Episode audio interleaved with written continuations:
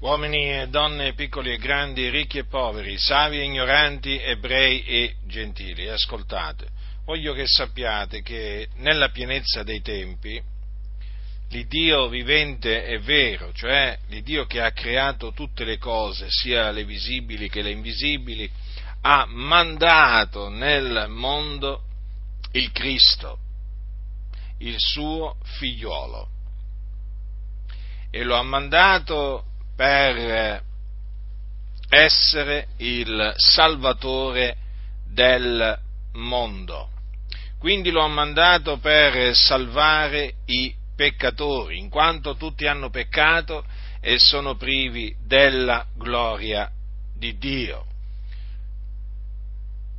La sua opera dunque doveva essere e fu un'opera di redenzione. Egli infatti compì questa opera di redenzione predeterminata da Dio in quanto morì per i nostri peccati e risuscitò dai morti il terzo giorno.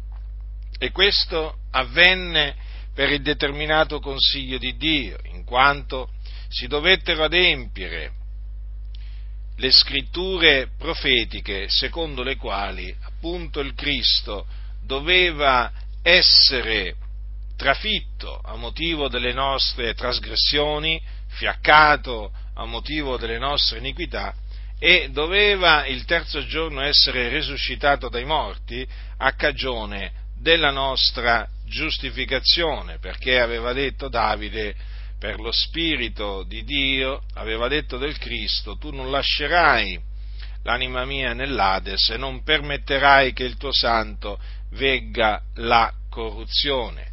Dunque, il Dio ha mandato ad effetto la parola che aveva pro- pronunziata per bocca dei suoi profeti ab antico e ha mandato ad effetto la sua parola in Gesù di Nazareth, perché è lui, il Cristo, il figlio di Dio, che doveva venire nel mondo a salvare i peccatori. Egli dunque è il Salvatore, in lui si sono adempiute le scritture profetiche, lui il santo, il giusto, colui che non conobbe peccato, pur essendo tentato, eh, essendo stato tentato in ogni cosa come noi, egli non peccò.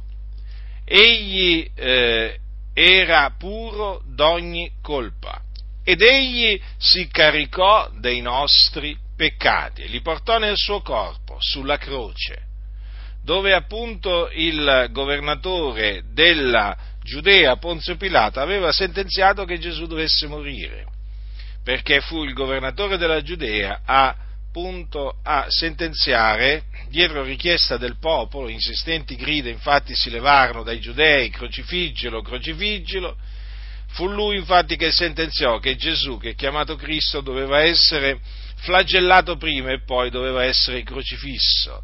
E là sulla croce Gesù, dopo alcune ore di agonia, spirò.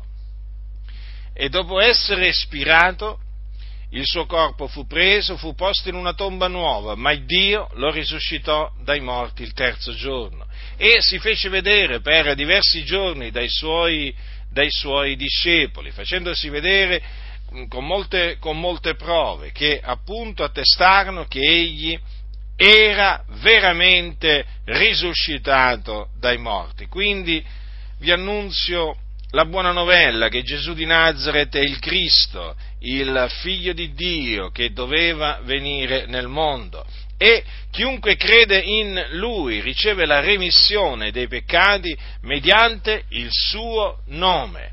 Sì, perché Gesù Cristo ha sparso il suo prezioso sangue per la remissione dei nostri peccati, affinché noi fossimo riconciliati con Dio per mezzo della sua morte. Quindi in Cristo Gesù vi annunzio la remissione dei peccati e anche la riconciliazione con Dio.